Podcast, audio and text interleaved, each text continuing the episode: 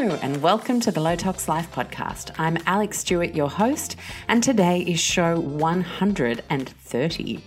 I am beyond thrilled to bring today onto the show for you uh, Dr. Joan Rosenberg, who is a cutting edge psychologist, best selling author, master clinician, two times TEDx speaker, member of the Association of Transformational Leaders. She's been recognized for her thought leadership and influence in personal development over the decades. Uh, and I mean, I could basically read paragraphs and paragraphs about Dr. Joan's uh, qualifications and achievements in life. Uh, I came across her work first through the OWN network, Oprah Winfrey, and uh, but she's been on CNN, PBS, uh, millions and millions of radio interviews uh, across the US and beyond.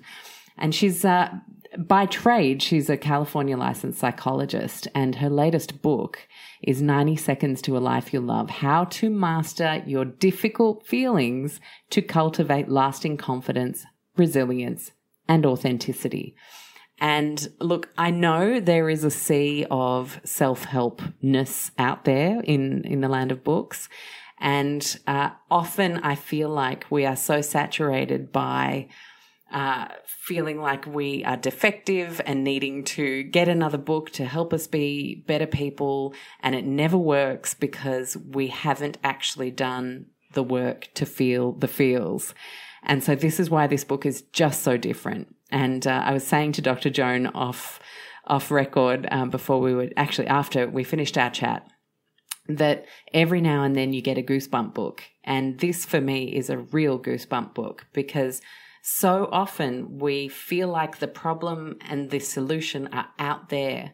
But Joan is asking us to look deep inside of us and spend 90 seconds at a time looking at our difficult feelings and by moving through them, using them as a platform and a springboard for a greater sense of confidence and connection to our true selves and uh, and a greater sense of resilience. And I know there are a lot of parents in our community who worry about the resilience of our kids.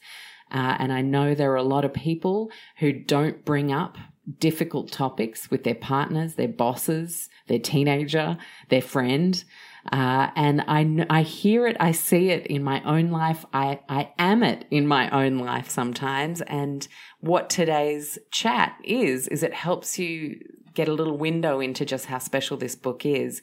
But we really unpack a lot of useful stuff that you can use from today, whether you have the book or not.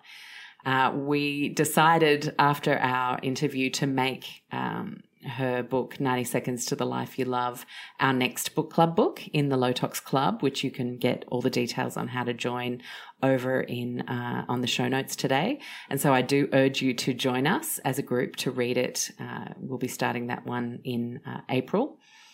And chatting to joan live in our private uh, club facebook group uh, to unpack some of the questions that readers have had, Low Tox Clubbers have had as we've read through the book.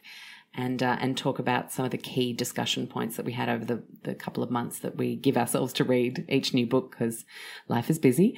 Uh, and so I'm so excited that that's going to be happening as well um, for the club community. So if you haven't joined the club yet, you can always check out the details. We pop it in the show notes every week.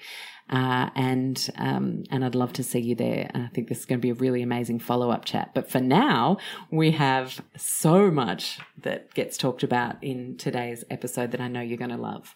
I just want to remind you that uh, Weleda are our show sponsor this month, and it's a really amazing offer that we have. So there's a couple of things going on. For one more week, you can enter a competition. Uh, and that is to win one of uh, one of several skin food packs.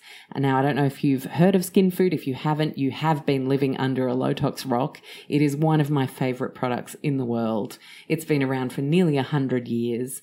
Uh, and the formulation hasn't changed of the original since the 1920s. But what's exciting is, is the family of skin food has grown. And I know a lot of people are excited about this. So there's now skin food light, there's Skin Food Body Butter, which for the vegans in our community, you're going to love that because that one is vegan. It has no beeswax or lanolin product in it. So there's something for you guys, which is great. And there's also a really ultra rich lip balm. So between all of those uh, offerings, there is a skin food for everybody in there. And I really love the light because in it's quite humid in Australia. So the skin food light works really well for summer. And then that really rich barrier healing cream, um, original skin food works really well for the winter time or flying or, or being on a boat and really needing, um, or skiing, things like that, where you really need protection from the elements. Uh, and so there's a competition. So you've got one more week to enter the competition. And then the other thing we've got going on all month is that you receive a free 75 mil skin food valued at $22.95 with all orders over $69.95. And that one's for Australian residents only. Uh, and the code is LTL Skin Food, and you can go shop on uh, their website, weleda.com.au and um, and that's that's what we've got going on. All the details are on the show notes. It is absolutely a product you need in your low tox toolkit, uh, and now you can decide on which texture uh, or product from the skin food range is best for you. So enjoy that and uh, enjoy today's chat with Joan. I can't actually begin to describe how much I got out of today uh, and how many uh, little notes I was making and reflections I was having literally live while speaking with one of the best clinical psychologists in the world. Like, how can you not, right? And I know you guys are going to enjoy it too. Joan Rosenberg, hello. Hello there. How are you? I am so well. How are you? I'm doing great and I'm excited to talk to you. I am so excited you're here. I know so many people in my community absolutely love your work and uh, and this new book is really something very special. I feel like it's a real gift to people. It's kind of this 90 seconds idea. Neuroscientists have suggested a feeling lasts for 90 seconds for a while, but what you've managed to do is to help us navigate the steps to walk through the discomfort in those 90 seconds when it hits because it's always going to hit like we cannot lead a life where it doesn't hit right oh no we wouldn't mm. we wouldn't want that we no. don't have a feeling of, we don't have a feeling of aliveness if that if we don't experience that so yes we absolutely want to feel the whole range of our feelings mm. and so let's start there then with this idea that feelings last around 90 seconds starting with a bodily sensation which is so fascinating because we often think it's our hearts and our minds that are doing the feeling, but our body is often the first clue. Can you walk us through what's happening during those 90 seconds? Yes, and I, I want to borrow a concept. So, uh, if people are following my work, then what they understand is that quite a bit of it is ground in neuroscience. Mm. And, and it was uh, a neuroscientist by the name of Dr. Jill Bolte Taylor who made the observation that, that when a feeling is triggered by the brain, there's a, basically a release, uh, a, a rush, if you will, of biochemicals that, that move into the bloodstream. And that, that rush of biochemicals activates bodily sensations. Mm-hmm. So, and actually, if you think about it, it's the intensity of that, the rush of biochemicals, kind of the number or quantity of biochemicals rushing in, that actually gives us the difference in a mild as opposed to an intense sensation. So, think about uh, the heat that you might feel at your chest and then in your face when you get embarrassed, mm. or or maybe the clenching of your fists or your jaw or tightness of your body or heat at the back of your neck or heat in your arms when you feel angry, mm. or or maybe the kind of a uh, like a feeling that is kind of a sensation of um, in the middle of your chest, but kind of it drops down when you feel sad or you feel disappointed. And and I'm just giving examples and and the truth is that, that these bodily sensations are unique to everybody.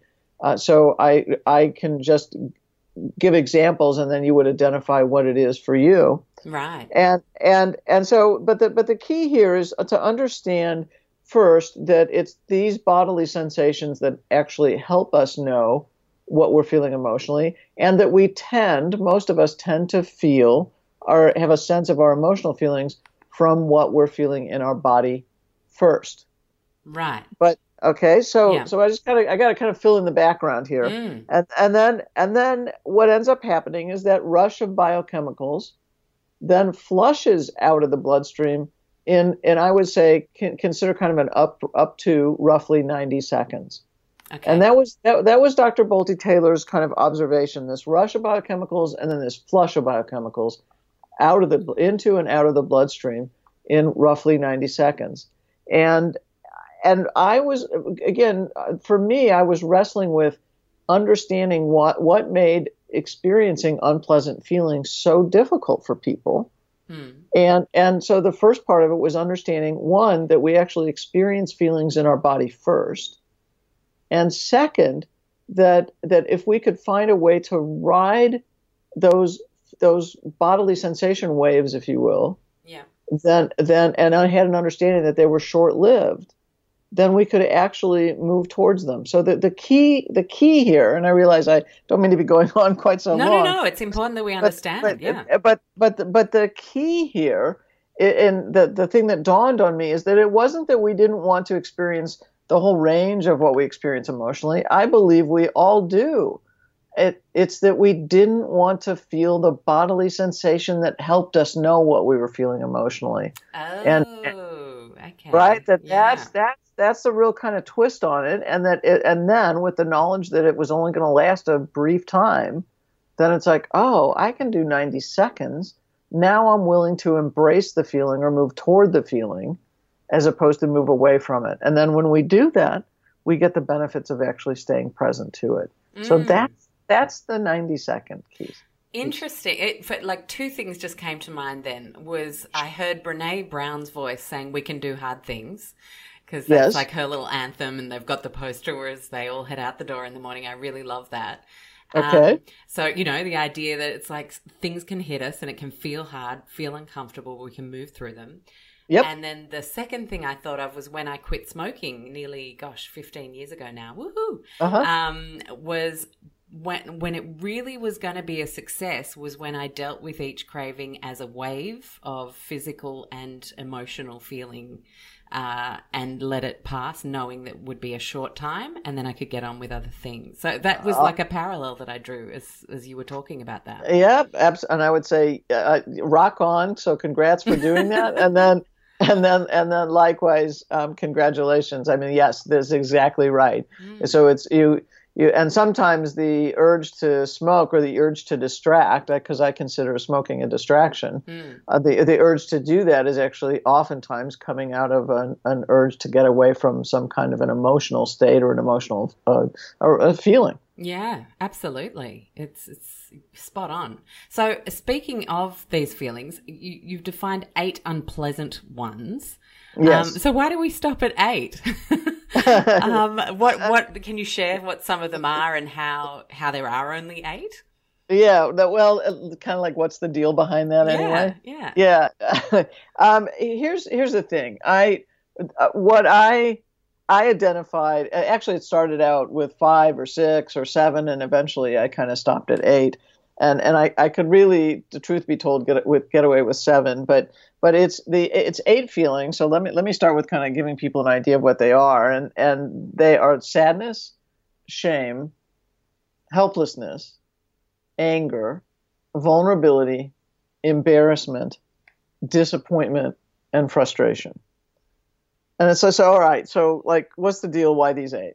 It's these eight because they're the most common everyday feeling reactions to things not turning out the way that we need or the way that we want. Mm-hmm. So I didn't put in fear. I didn't put in anxiety. Both of those are for, for, for different reasons, and we may get to that. Mm. And I didn't and I didn't put in guilt, and I didn't put in a whole heck of a lot of other stuff. I put in what on a day-to-day basis as I worked with clients and supervised students and and you know went through life and, and all my all these clinical hours that I have mm-hmm. working with people. It over and over and over again it was these these eight feelings that that people struggled with the most. And what was the eighth one that you thought mm, do I put it in? Do I not? Uh, frustration. Ah, frustration okay. Yeah. Because I actually see frustration as kind of a combination of anger and disappointment. Mm-hmm. But but people use the word so frequently. I I was you know want to include the kind of again it's this this common everyday reaction to, mm-hmm. to to things not turning out well in our life. Yeah, and so given that you're on a bit of a mission really to help people move away from feeling disconnected from others, something I pick up on in this book is this desire to help us realize that these uncomfortable feelings can be a springboard to deeper connection. That wasn't something that I'd ever seen framed that way before, and I think it's really powerful. Um, and uh, and something that we're all dealing with today is feeling ashamed, feeling a lack of achievement, especially in the social stratosphere, with everyone being thinner, prettier, richer, uh, more successful, more followers, more whatever the the crazy metrics of success we tend to run past ourselves are these days. And um, and so, if you could share with us how this reframe sort of came about and and how you see this 90 seconds as being a real opportunity to to ditch that sense of lack of achievement to get more connected, like really connected to others, I, I would love for you to um, sort of give us a little window into that. Well, there's a, there's a I want to wander through a number of different things in order to answer that question. Great. So, um, so t- let me let me clarify just a moment. You you actually correctly picked up on the, this notion that I do want people to stop being con- uh, disconnected from others. But but the my first mission is actually to help people stop being disconnected from themselves. Mm. So and that once one is more well connected to oneself, then organically it naturally leads to being more connected to others. So right. so so if someone is shutting down on their own experience of the truth of what they experience, then they're actually disconnecting from an important source of information for themselves, and they're uh, they're actually deadening themselves on and, an emotional on an emotional level. Sure. And how are they doing that in day to day life? What are some examples of what that looks like? Well, if uh, if one were to read chapter four, for example, yeah, for example, the entire, almost the entirety of, of, with the exception of talking about this whole notion of what it means to lose control, mm. or or not, or being a control freak. Um, the whole rest of the chapter is probably thirty plus ways of identifying how people disconnect and distract. And I mean, it's the common everyday things, so things like social media as a distraction, TV is a distraction. Uh, shopping is a distraction, pornography is a distraction, sex is a distraction, substance abuse is a distraction, whether it's alcohol or any other kind of drugs. Let's see. Um, did I? I think I said shopping. Mm-hmm. Uh, um, we chaos is a distraction. Yeah. Uh, geographic moves are a distraction. Um, having feelings about having feelings is a distraction. Oh, Anxiety is anxiety. Whoa, whoa. Okay, hold on. having feelings about having feelings. I know I'm going to get a, a ton of questions about that. Unpack yep. that, please. Okay. Well, it's if I'm angry that I'm sad. Ah, gotcha. Yes. Or or if I'm or if I'm disappointed that I'm angry. Yep. I'm laughing that, because I have so I think I did that this week. Yeah. Oh, okay. There you go. then then what it does is it tries to move us away from the from the initial experience and the truth of what what, what we're going through. Mm-hmm. So reasoning away is a distraction. Mm. Let's see. There was a beyond blaming I mean, I, people. Would that be a blame, distraction? Blaming, blame. Yes, blaming is a distraction uh, let's see, getting stuck in the past is a distraction. Getting wor- getting stuck in worrying about the future is a distraction. Mm. I mean, I, mean I, the problem. I think all of those are in the book. Yeah. Uh, and harsh self criticism mm. is a distraction. Yeah. And whether we do that openly or secretly, that there's a lot of that going on. I know just from having coffee with girlfriends. Right. Yeah. Right.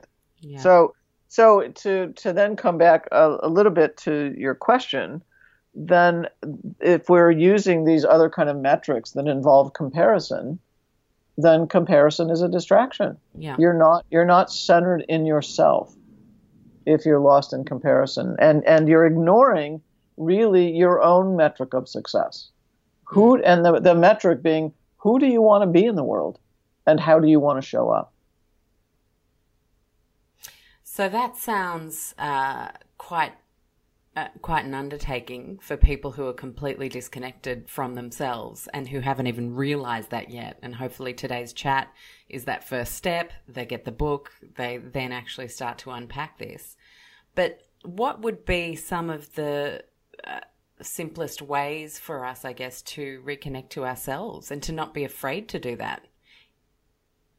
Uh, well, I come back to the, the, the whole approach. I mean, let me let me uh, walk us back a little bit. The mm. the the title of the book is 90 seconds to a life you love mm. and the 90 think of the 90 seconds as the method yeah and and the method is a one choice eight feelings 90 seconds mm. and and I, again and again I'll, if you bear with me to unpack it a little bit and then the, the subtitle is how to master your difficult feelings to cultivate lasting confidence resilience and authenticity mm. so th- the focus of the book is on those eight feelings yeah. The um the, the it's the title of the book that's really the method. So but but let's let's walk through the rest of it because then it'll take us back to how we connect and how we stay actually centered in the things that are the most important to us. Mm. So so the the uh, and we, we've done two parts of it. We've talked about we've started to talk about the eight feelings, and we've also talked about the 90 seconds part.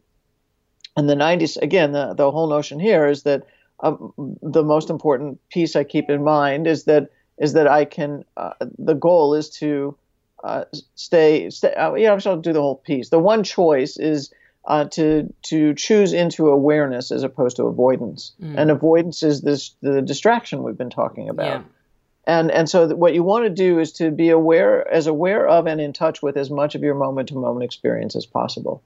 That that's the choosing into awareness. So what I want people to do is to know what they know which keeps them in awareness, mm-hmm. or to be aware of what they're aware of, or to notice what they notice as a way to stay connected to themselves, as opposed to trying not to know what they know. Mm. And that's all the different ways that, that we've started to talk about in, in terms of how you distract yourself. And that's all the, that whole checklist that's kind of uh, run through all of chapter four. Yeah. So, so what I want people to do is to allow themselves to know what they know, stay aware, choose into awareness as much as possible, and to be in touch with the whole range of what they experience by writing one or more 90 second bodily sensation waves of one or more of eight unpleasant feelings. Mm. If you do that, you stay very well connected to yourself and then and then there's other things that emanate from that yeah uh, right so it, it, when we do that we get insights if we check out we don't get those insights it's, if we yeah. yeah. no go ahead go ahead no no it's so true i'm i'm listening and i'm i'm, I'm finding it quite uh in an introspective conversation because it instantly calls you to have a look at your own life just to hear you speak about it um, so yeah, that that's like I feel like I'm having my own private psychology session with uh, Dr. Joan Rosenberg. This is very very helpful. Awesomeness. yeah, yeah. But I yeah. mean, what you say is absolutely true, and you put it so well in the book, and it really does feel like people get a roadmap. And I guess the reason I'm asking you questions, even though uh, it, it it's it's so comprehensive in the book, is to to get people to understand just how useful this book is going to be for people because we are completely disconnected and we shy away from a lot of the hard work that would actually be a springboard to a much more meaningful life if we faced it head on. Oh, absolutely. And what people don't understand and and what I'm trying to get people to understand and it's it's talked about in other arenas. Mindfulness talks about it, meditation talks mm. about it. The, you know those those discipline areas or dis, uh, disciplines talk about it.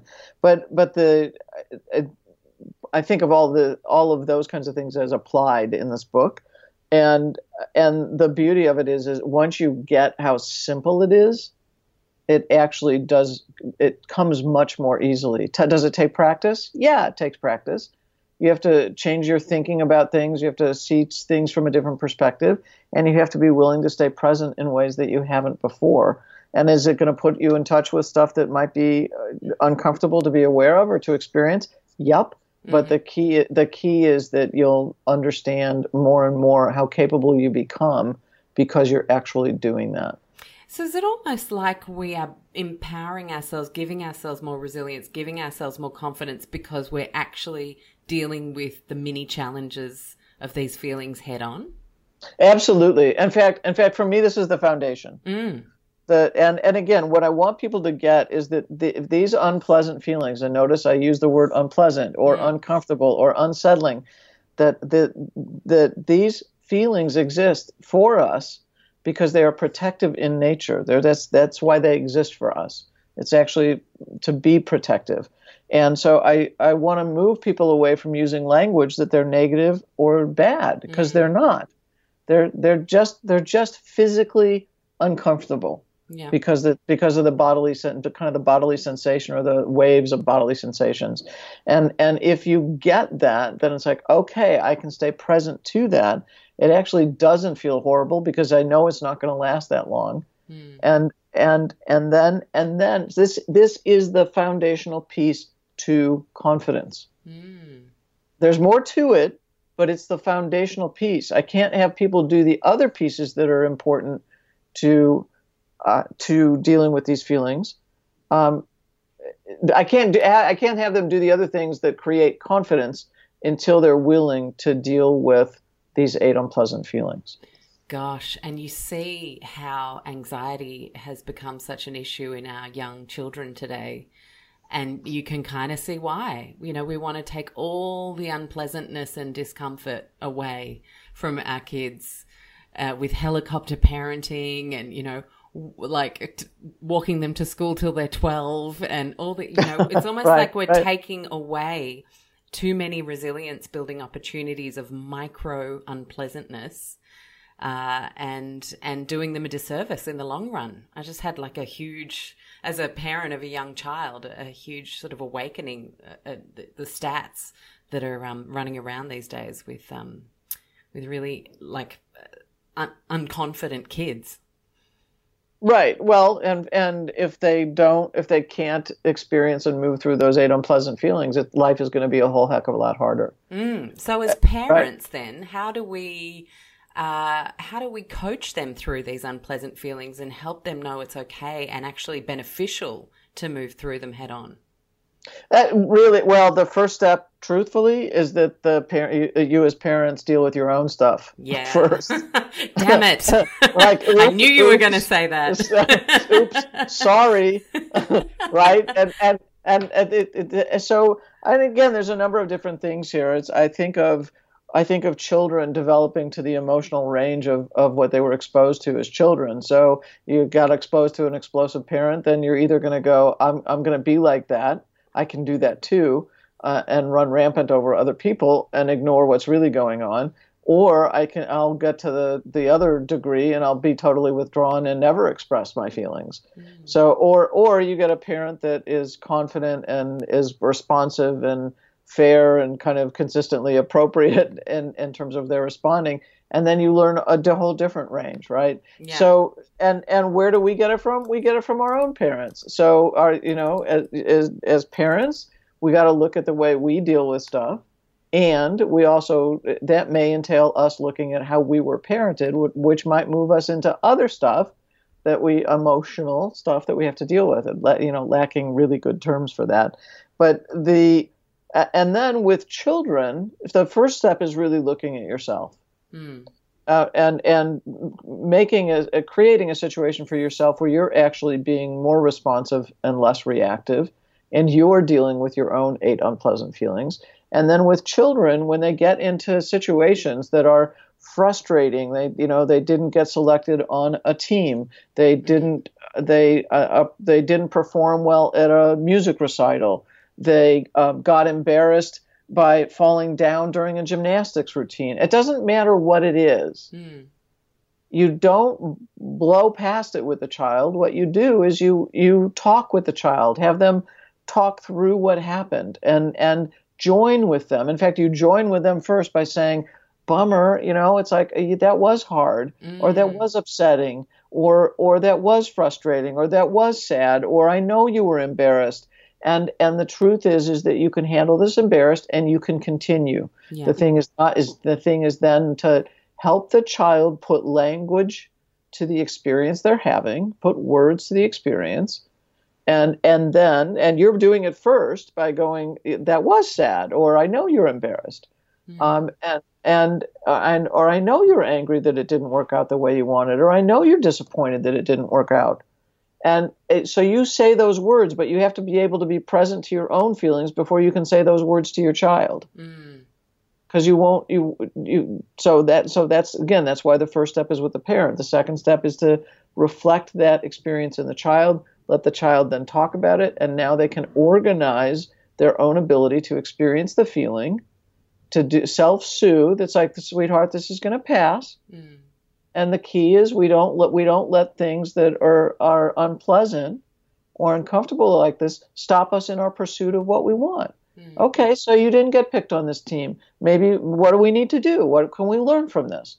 Um, do we need do we need to help you develop more skills, or or is it just you you go at it and you go again? Mm. Uh, right? So so it doesn't and you don't go to the problem solving before you do the feelings. You yes the, so you, classic because so often okay. we just do the it's going to be okay sweetie. Let's uh let's put on another day of basketball next term so that you can get better and like you straight to solution because you want to kind of help them feel better straight away. But like this comes back to exactly what you were saying before when i was talking about how you want to help us connect better to others. And you stopped me dead in my tracks and said, hold on, we got to work on connection to the self first before yes. we can connect to others. And I feel like this is why you keep saying, okay, parents, work on yourself first. Otherwise, you're not going to be able to have that empathy and feel the feelings with the child. You will move to problem solving too fast and and and I will tell you, and and this is this is in chapter seven. It's it's it's at the, at the back of chapter 7 mm-hmm. It's towards towards the end of it, which is uh, uh, the speaking chapter, and it's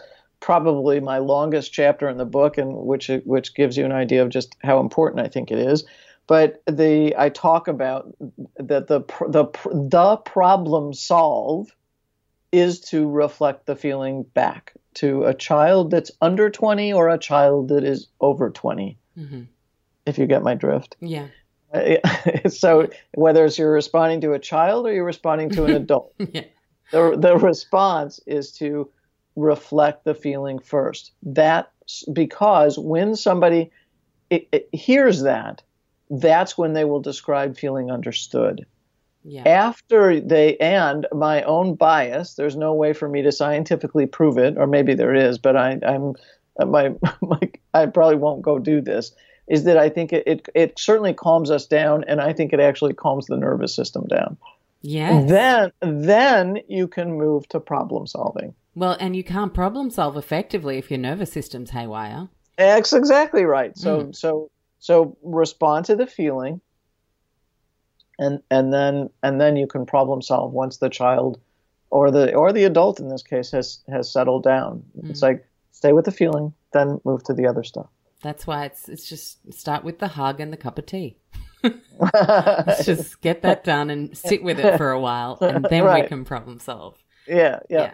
yeah. Okay, yeah. cool.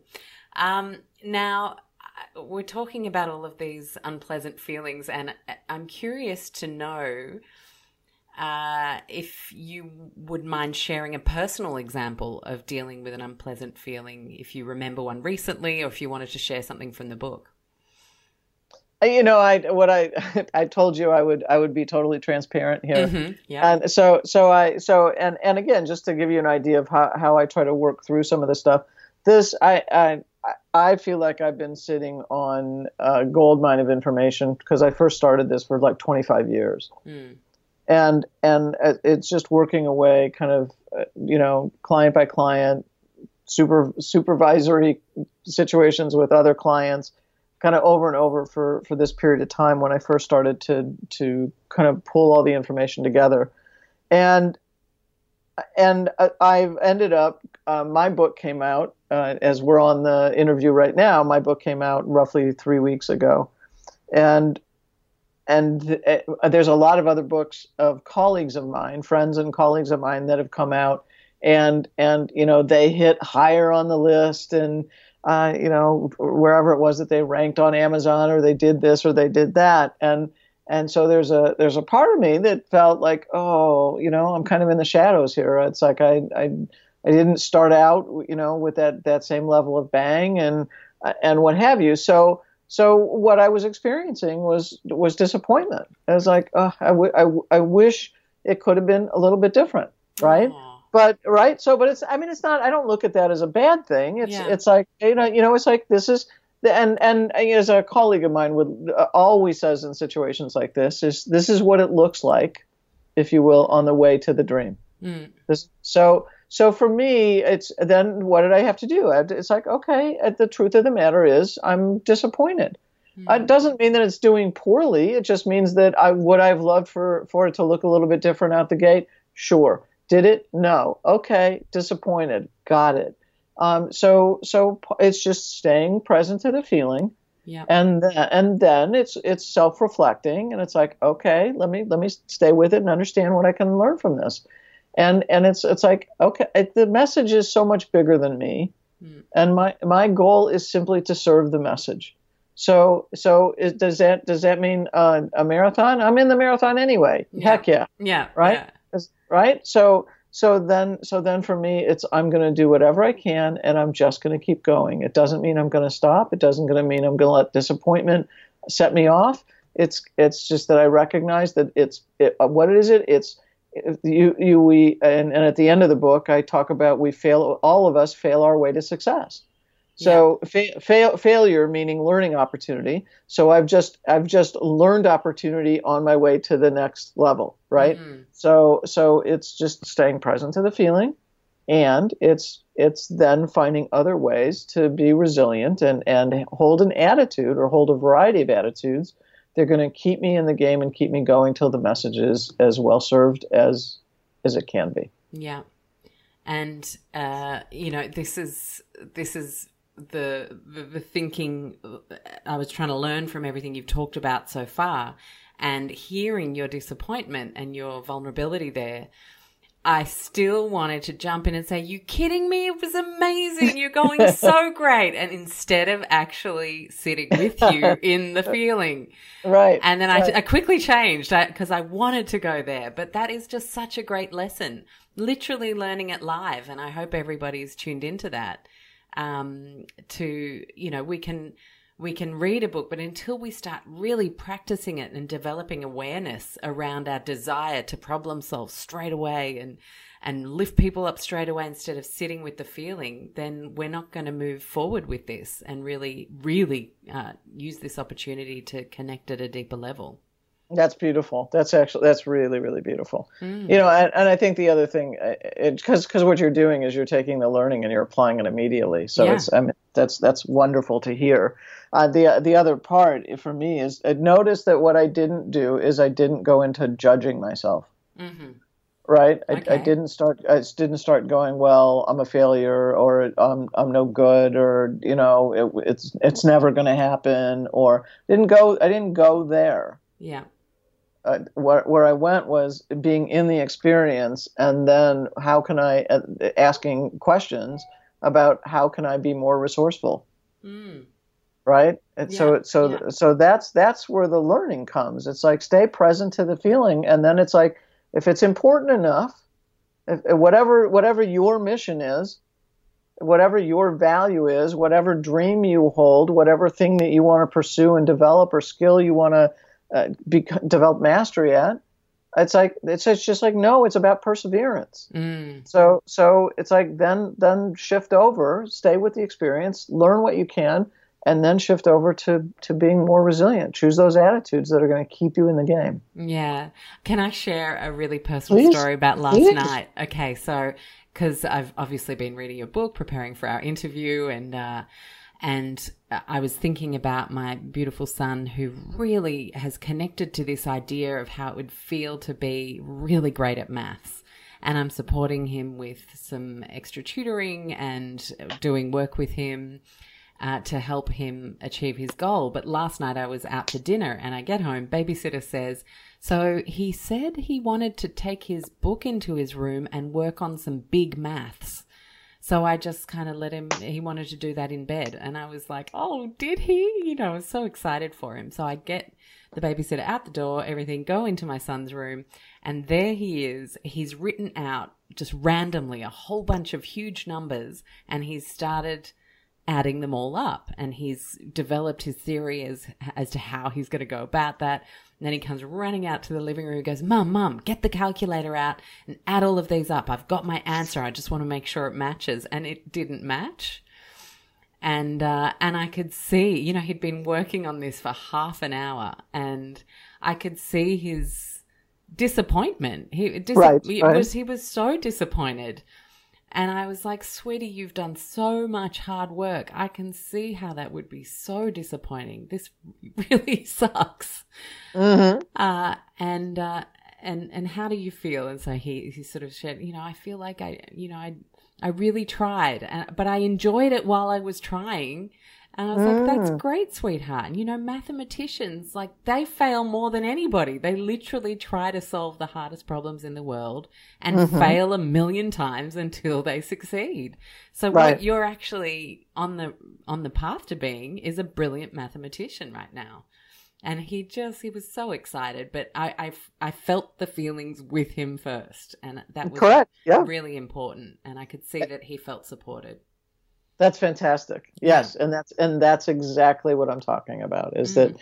it's like you join him in the disappointment, and and and and uh, if I finesse it just a touch, um, what you did was great. It- but and you actually didn't even have to ask him what he was feeling in the moment. If if he if I would say uh, give that a beat and see if he actually comes up and describes what he was feeling even more. I like that. Yeah. Uh, and and and and if he didn't, then it would be doing exactly what you did. Would be to say, and you know, you know, what are you feeling about that? So Yeah. And there's Yeah, so no, many but- but- amazing but- opportunities to connect.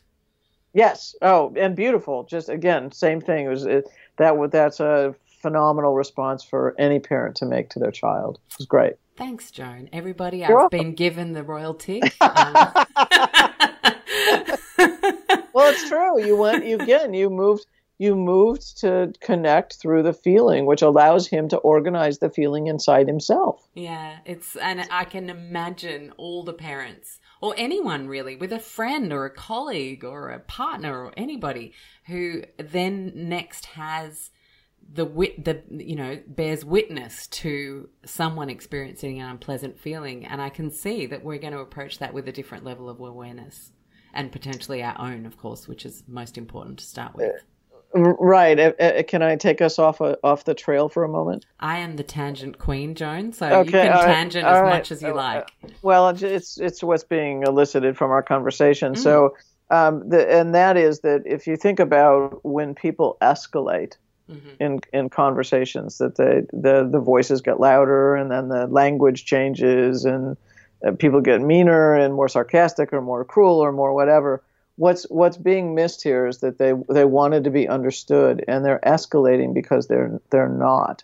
Mm. So, so if you think about the raised voice, the idea is that, in quotes, you'll hear me better if I tell you louder, Mm. right? But, but that hearing just makes it less safe, and and so it's harder to understand Yeah. And harder to respond. Do you feel That- like that's what's happening kind of globally right now? It feels like there's a lot more anger, a lot more outward, loud, abrasive anger in the world. Do you feel like well, the, the core of I- that could be people just don't feel heard? Uh, I think it's more complex than that Mm. because because because uh, there is in on- on my side of the pond Yes. there, uh, there's uh, there's intentional mistreatment yes. and and intentional fostering of lack of safety Mm.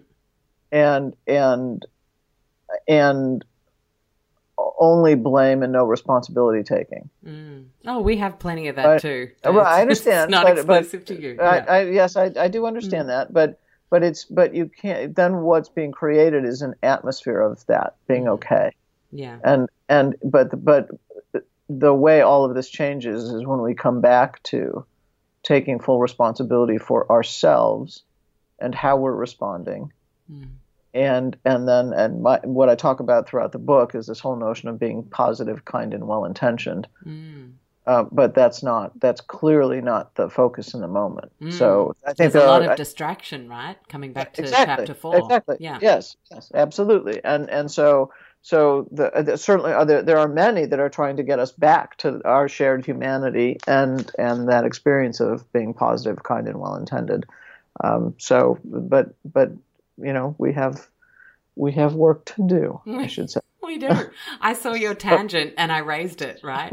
yes, yes, you did. yes, you did.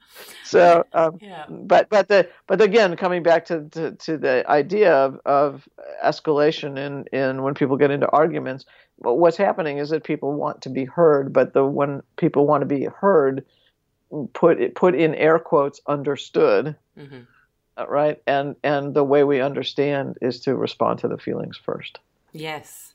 I think that if if there's one thing that everybody takes out of today is are we responding to the feelings first or are yes. we trying to move on from them? Because if we move on too quick, we miss the opportunity to really really bond over what's going on right in front of us. Absolutely true. Mm. Um, now, faulty thinking. I want to move us on to there. Can we talk about that? Uh, and is this simply about thinking that doesn't serve us? or is it deeper than that?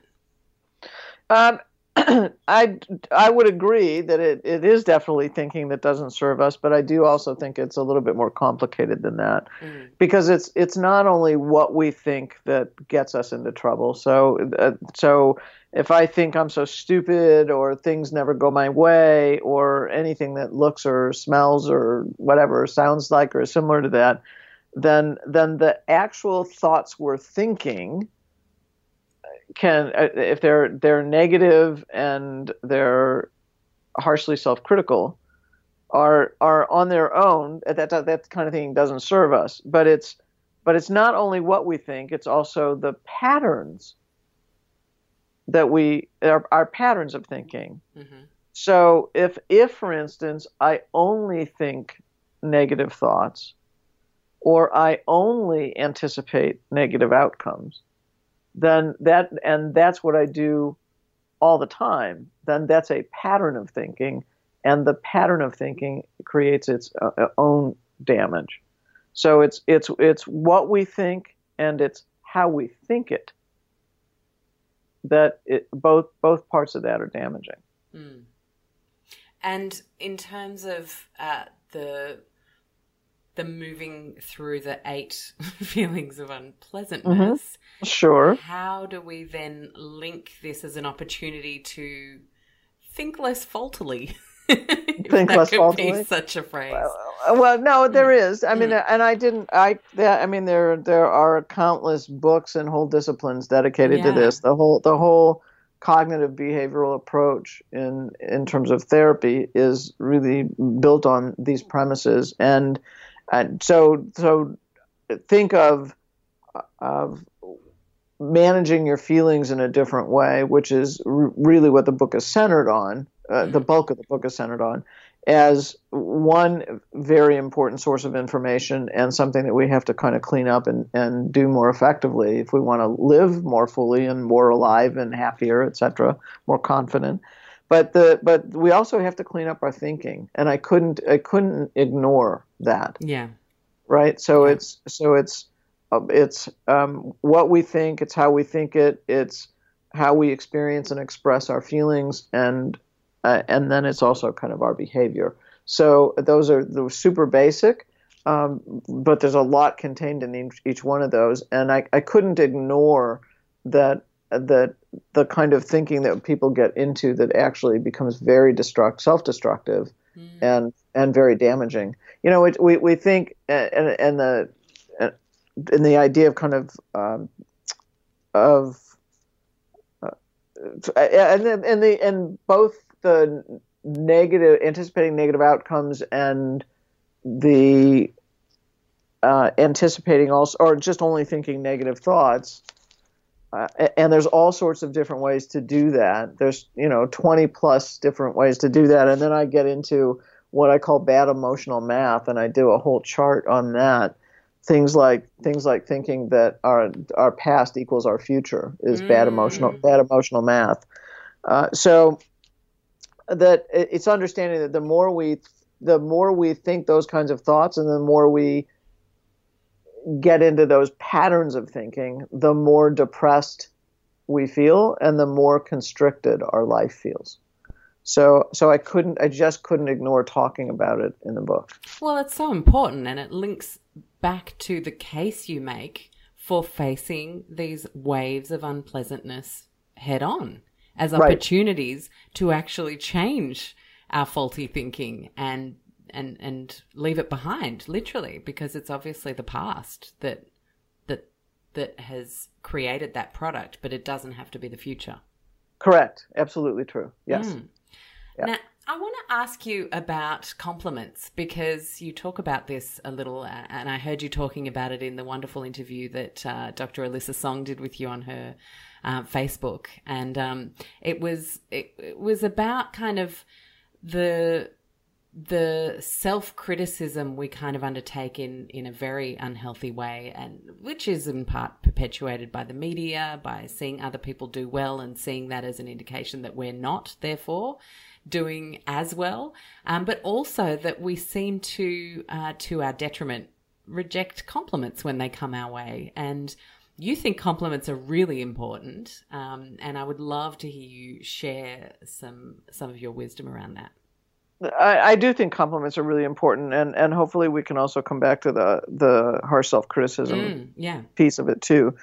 The but I most people get into a, a habit of dismissing them or mm. devaluing them or or downplaying them.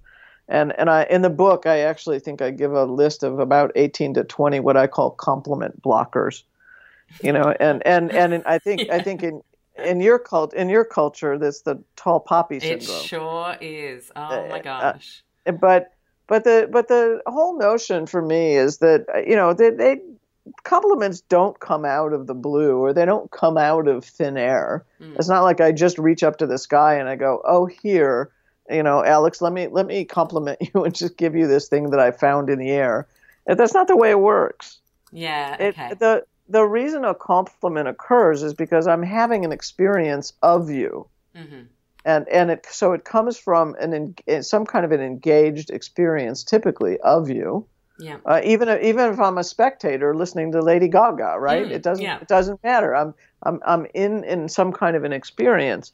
And and so that when I compliment you and say how deeply I was touched by something either that you said or you did or you performed or whatever it is, then it's a reflection of you back to you.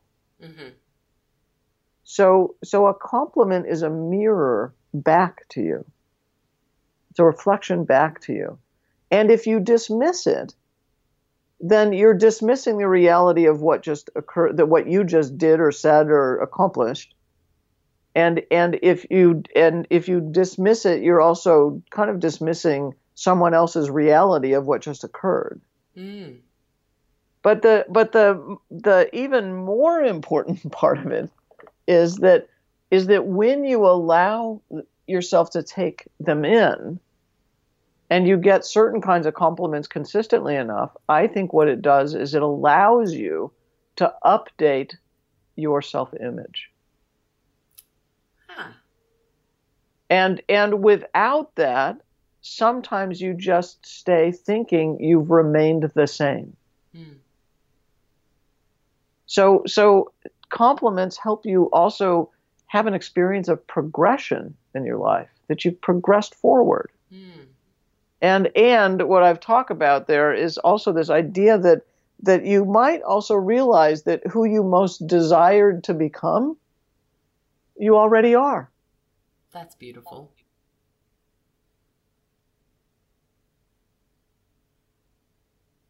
Thank you. That's that's that's why that's why compliments are so important. I, I paused intentionally there because I really feel like that is a hundred percent true. And, you know, all the striving, all the secret yearning to progress, if we actually stepped into the compliments we received, we would realize we are not only well on our way, but potentially already there. It's so powerful. Yep. Yep. Mm. yep. Um, so let's circle back then to the self criticism piece because they're, I feel they're, they're so interrelated anyway. Uh, I just see so much self criticism. I see I see things making us criticize ourselves that we didn't even realize we needed to criticize ourselves about. Case in point, a boom gate on my local local shopping center with a little kind of flip down ad for the local injectables clinic for Botox saying lips you can finally love for 4.99 and I was like you know I'm luckily strong within myself and and don't think for a second I need to do a thing to my lips but someone who was potentially more vulnerable uh, or was having uh, inner criticism uh, experience uh, giving themselves inner criticism on a daily basis could see something like that and think oh yeah my lips are really thin. Maybe that's why i don't have a boyfriend right now or you know they could go down that trip and then walk into that clinic and think they need to spend nearly 500 bucks to be loved um, and you know that's just one small example of something i see regularly in my local shopping center as an ad that sort of that backs people into a corner to criticize themselves for something they don't even need to criticize themselves for. But um, I'd love to hear you talk about uh, how we can unpack the damage that self criticism does. Uh, I think it's probably uh, one of the most crucial things that we change mm. uh, is is to move away from it. And and I, it, we've got to move. We've got to understand that when we get lost into that kind of comparison thinking, yeah. we've we've just lost our own center of power. Mm. Um, that that and everything coming at us from the outside. Again, it doesn't. And I, I want to play with your language a little bit. Um, it, it doesn't make us do it. You know, we we're to your other point where we become susceptible to it. Yeah. But but it's it's understanding that we don't we don't have to choose into comparing ourselves with others yeah. Instead, and and so that the comparison, think of the comparison as a distraction from unpleasant feelings. Mm, that is a good so, one. Why right? do I feel like my lips are too thin? What's that? Unpack yeah, that. So, right. Yeah. Well, so if, if we play if we play it out the way you described it, then if I compare myself and think my thin lips is the reason I don't have a boyfriend, mm. then get, then get away from the comparison and mm. go to go and instead go. I'm disappointed. I don't have a boyfriend. Mm. That's I'm, the real uh, issue. Uh, right. That's yeah. the real issue. I'm sad that I don't have a boyfriend. It has nothing to do with thin lips. Right. So so it's it when you understand that comparison is is simply a distraction from unpleasant feelings, then then you just bring yourself right back. Everyone's like, okay, rather than me getting pulled into this next ad, mm. asking me to, or or rather than than looking at you know my next door neighbor or the things that they possess or how or they the top behave. ten book sales in the U.S. as you were right, talking about. Yeah, yeah. Mm. Right. It's not about it's not about that. Mm. Not about that at all. It's it's about it's about some other feeling. So for me, when when I was describing the the, the other part of it, it was disappointment. Mm. Huge. It's like, excuse me. So so comparison is a distraction, and harsh self criticism is a distraction from unpleasant feelings or potentially unpleasant knowings. So that so that when you start to do that you're actually it's what I call a th- thought hijack of unpleasant feelings, and and that what ends up happening. I, I, again, I I talk about this in the book that I watched a graduate student that I was working with, uh, seeing for psychotherapy, talk about feeling really frustrated about working on his doctoral thesis and and he you know he was kind of bemoaning all the things that were frustrating him and then all of a sudden I heard that language switch from from being frustrated to feeling in quotes feeling unworthy inadequate and undeserving mm. and, and and in my head I'm going whoa wait a minute how did he get from frustration to unworthiness, undeservedness, and and not being worthwhile. And and uh, and so it was like, oh wait, he shifted to thinking. So anything anything that smacks of evaluating yourself mm. is thinking. And, and not, why yeah. and and not feeling so yeah. so so then anybody who then describes themselves i'm going to catch people on this one but but it's a good catch. It's any when you describe yourself as inadequate, that's not a feeling. That you're that's a it's like you're thinking inadequate. You're not you're not feeling inadequate. Mm. Right. So I want to I want to challenge that so that people move off the harsh self criticism. And and the other part of this is that so what ended up happening in terms of of kind of watching what he did is understanding that we we're not in control of our feelings per se. We once where they come into our awareness, and and bodily sensation travels faster than thoughts. Mm. So once they come into our awareness, then then we can manage them and or modulate them. But but we're not in charge of that we feel or what we feel. But we are in charge of how we think and what we think. Mm. So so and if that, I could that be why we are lured into more thinking and less feeling because we need a sense of control? Is that what's holding us back in part? I uh, that's a big piece of it. Sure. Mm. Yeah, big contributor. So so what ends up happening then is I I feel something unpleasant, and and the next the next move is to then be harshly self-critical. It's like, oh, I was so stupid. Uh, you know, I, I can't do these things. I won't ever have this. Whatever it is, it doesn't matter what it is. And and it's just understanding is that the moment you shift into harsh self-criticism, you've now done what you could because you're in charge of how frequently you think it, how intensely you think it, uh, all those kinds of things. When you start and when you stop thinking those things, and that that it's the it's the delusion of control over the feeling experience. Mm-hmm. So now you've now you've thought hijacked your feeling experience, and and the idea here is that is that we think that it's parallel. Yes, right? that's right. I, I, I think we right, totally confuse the two. Right. So mm. I, I feel bad. So so now I'm in charge of thinking bad, and I think that my thinking and I think that my thinking bad is equivalent to my feeling bad. Mm. Well, on the surface of it, it it looks that way, but the truth is that you're think you're thinking harshly about yourself is considerably more damaging than just experiencing the feeling. Just experiencing the feeling, there's no damage. Yeah. At all. It's painful, but there's not damage. And in fact, you know, true to exactly what you're describing throughout our entire chat is that it actually gets you out the other side going, huh, I survived that. I'm all good. I actually, exactly, I'm fine. Exactly. Yeah. So that, we'd be that, less that, likely to catastrophize the more we actually just move through these unpleasant feelings. Right. Mm. Exactly right. Exactly right. In fact, being able to experience and move through the eight unpleasant feelings in my mind is what makes what allows people to feel capable in the world. Mm. and one I, of one of the other sorry did you want to finish that thought? No well it's just i just what i what i noticed is that it's like why why is that? It's because they when they choose to go take a risk or pursue something they're already they already know they can handle the emotional outcome of it not working out. Mm. yeah I mean, we all, like worst case scenario, and you go, "Oh, I, I can, I, I, would survive that. That's fine. I can do that." So yes, we get yes. braver. Mm.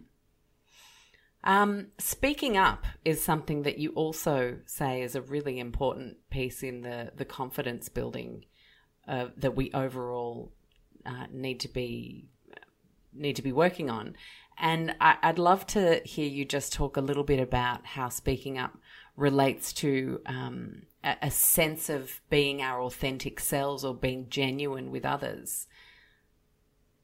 Uh, sure, yeah. I do think that speaking up is crucial. It mm. would be mm. the it would be the second major step. Yeah. So being able to experience and move through our unpleasant feelings is the first foundational piece. The second one that I think is is crucial is that we that we speak up and and uh, the thing is that, so that we we're assertive we're we're able to confront situations if they're unpleasant and say say to somebody that that something made them angry or or uh, disappointed, or to tell somebody to stop doing something. Or the flip side of it would be also to be able to to ask a, a, a boss for a raise or a promotion, or it might be to look at somebody, a new person that you've met, and you've had such a great time with them and to be able to look at them and say hey you know what? I had a great time. I would love for us to get together again. So it or i or i like you or i love you or it's so it's the whole gamut. It's not just one side yeah the whole of, shebang. of, yeah. Right of being able to speak up. So that so that the the and I just I just think um, what what I think about when I think about our ability to do this is that it's um, it's like the super glue to confidence.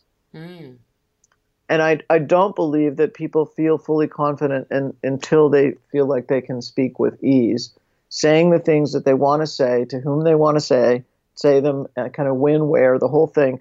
And I will put a caveat around this one as well because it needs to be from a place of being positive, kind, and well intended. Mm. That it's it's done with discretion and it's positive, kind, and well intended. And that it's it's what I want people to understand that it's it's not that you have confidence and then you speak. It's not that you know yourselves and then you speak. So, it, act- do you mean we can still be vulnerable, coming from a place of vulnerability and totally. almost being even shaky to speak? Absolutely, absolutely. Yeah. But it's understanding that as you speak, not only will you come to know yourselves better or know yourself better, that's how you develop confidence. Mm. It's it's it's through speaking that you develop confidence. It's not that you had confidence first. Yeah. I'm just going to wait till I have confidence and then I'm going to speak up. Uh, yeah. Yeah. Good luck. Good Said luck no one that. improving anything in their life or the world ever. there you go. Yeah. So it's so and it's also understanding that difficulty speaking up is not a speaking problem. yeah. Okay. Yep. Difficulty speaking up is a difficulty feeling problem. Mm, and there it is. Yep. I won't speak up if I don't experience and move through my eight unpleasant feelings comfortably well. Why? Because if I engage in conversation with you and it does it's not going the direction that I want, not only do I have to deal with the discomfort of my own emotional discomfort, I have to deal with the discomfort of your emotional discomfort simultaneously. So I won't even start the conversation because I have to deal with those uh, eight unpleasant feelings. And and I will throw in that that the key then to vulnerability in being able to speak up and take these chances and take these risks, actually whether it's speaking or acting, taking action, is an understanding that the key to vulnerability, which means I could be hurt, mm. is to is to be able to handle the other seven feelings why? Because those other seven feelings are the most likely feeling outcome that you didn't want. If you know you can handle it, you know you can be vulnerable. Vulnerable. Mm. And if you know you can be vulnerable, you know you can be. You can. Speak. You can handle it. Yeah. Right. Yeah. Right. Yep. Yep. Yeah. Amazing. So so valuable. Um, and you just you see so many people not tackling the big topics and in their own lives. It could be, uh, you know, tiny, like I really liked your example of speaking up and asking for a raise because those are things you hear people whinging about in circles at every coffee that you have, and then they never actually ask for the raise. But it's almost like it's easier to criticize the boss who's not giving the raise than to feel the disappointment that you might potentially feel if they say no. So it's easier to just keep whinging about it. Right. Yes. Mm. Yeah. yeah. Wow. Yeah, there's a. Then you also uh, you related this the speaking up to being more authentic or genuine, and and uh, what again what I think happens in this regard is that that uh, the more you speak up, the more you come to know yourself. The more you come to know yourself, um, and sometimes you'd be surprised what comes out of your mouth that you didn't realize that you were thinking. But but uh, you actually the you actually come to know what you think and feel more when you speak so that so that your experiences become more real when you speak about them. You can't avoid them in the same way uh, as as you can if you stay silent. And and so speaking is a first step to authenticity. And and that so again, not only do you develop a greater sense of yourself, it also helps you move towards congruence. And and what do I mean by congruence is that your your words match your action, your actions match your words, and your words and actions match your thoughts and feelings. And when you do that and you have that experience of congruence, that's another measure of confidence settling in you. Mm. So so it, it, it helps you be more in sync with yourself when you're aligned. So think that more congruence equals more authenticity and genuineness. Absolutely. And I feel like that leads us perfectly into chapter 10. Love this chapter uh, because it really is the cementing of this idea that we're committing to our, being our true self. Mm-hmm. And um, and I, I feel like to to close off today, it'd be super cool to see how you might like to challenge each of us to do a little something this week every day to commit to being our true selves. What would that look like if you eh, challenged us? well, in the in the in that chapter, I do talk about a little bit of a kind of what I call a daily morning ritual and a daily evening ritual. And, and I don't want to spoil it for people, but at the same oh, time, I think it'd be really great if we did actually use this opportunity to create a little challenge that we could all take into our week. Uh, well, let's let's think of it as not um, a, a, spoiler alert, but it's but but instead it's it, you get the you get the early version before you have the book in your hand. So um, there's something on that order. But but the, the the I would actually say I would want people to start with imagination. Mm. And and and this is before doing kind of the the ritual piece, but it's it sort of becomes part of the ritual. excuse me, and it's it's like what, a, and that would be to have people start to envision what they want from themselves or dream for themselves one to three years out. Yeah. So, and it's across all aspects of your life, your relationships, uh, the the uh, time if you have time available or money available, what you would be doing with that. Maybe it's about the impact you want to have or the contributions you want to make, um, or it's might be this notion of who it is that you you know that you want to become. Mm. So or health. It doesn't it doesn't matter. The but it's like because you get to you get to create in part who you want to become, and it's understanding that that life actually I think of life as being dynamic and almost as if life has a life itself, and so it's malleable and changeable. And the more you interact with it, the more that you find that you can actually have it work with you, and sometimes it even come through you. Um, so that so that the the first part would be get an idea of what that that vision is for yourself. And then and the morning and, and the morning uh, to start the morning when you get up by by you know grab a notepad or something and just write a few things that you feel grateful for. Mm-hmm. uh, write down also a few qualities about how you want to show up that day. Do you want to be more generous? Do you want to be more kind? Do you want to be more respectful? Do you want to be more um, more surprising in gift giving? Do you want to? I mean, it's like I don't know what it will be for you. Mm. Uh, do you want to be more patient? Uh, it's, uh, or more responsive and less reactive. It, it's you get to decide the the who uh, you want to you want to be that day. Yeah, and it's uh, really and, important that we do the deciding for ourselves. You know, so often we feel like we need to follow the guru on the internet who tells us this is what you need to do. But uh, if if anyone's been listening for the last hour, it is really very much about making this your own because the true self piece is really what we're trying to cultivate here. Yes, mm. yes, definitely. And then and then to set um, a couple intentions for what you'd like to see the day become. So if there are certain things you want to complete, or you know, sometimes it's going to be a little bit task oriented, but but it can also be a bigger bigger intention uh, and then to spend a little bit of time reading the vision that you wrote out earlier. And that would be the, the morning. So it would be, it, you think probably all of that could be done under 10 minutes and perhaps less than that. Uh, and then, so rather than doing social media, make make that your ritual in the morning, mm. and and in the evening, it's to review your day so that you take a little bit of time, and you kind of say, ask yourself, like what like what can I learn from what transpired today? um, and take some time again to to read over your vision and let it let it pour through you as if it's kind of uh, kind of uh, coming through your pores, literally through your your skin pores. And in this case, it's also to identify your wins. So it's not just looking back and going, you know, kind of what what didn't work and and how can I respond to that and make that better. What did I learn? It's it's also what what how what wins took took place. Um, and then uh, to take a moment to absorb any compliments you received. And because I, I want you to start to stack those positive compliments and be able to absorb them more fully. There's an exercise in, in the chapter before that I, ta- I talk about absorbing the positive. So um, it's kind of a, a, people kind of like that exercise. Mm. So um, it's it's and then uh, you can kind of it's like the whole notion here is am I becoming who I most want to be, and then you end your day with gratitude. Beautiful. 90 seconds to a life you love, hey? We can do this. Yeah. yes, you can.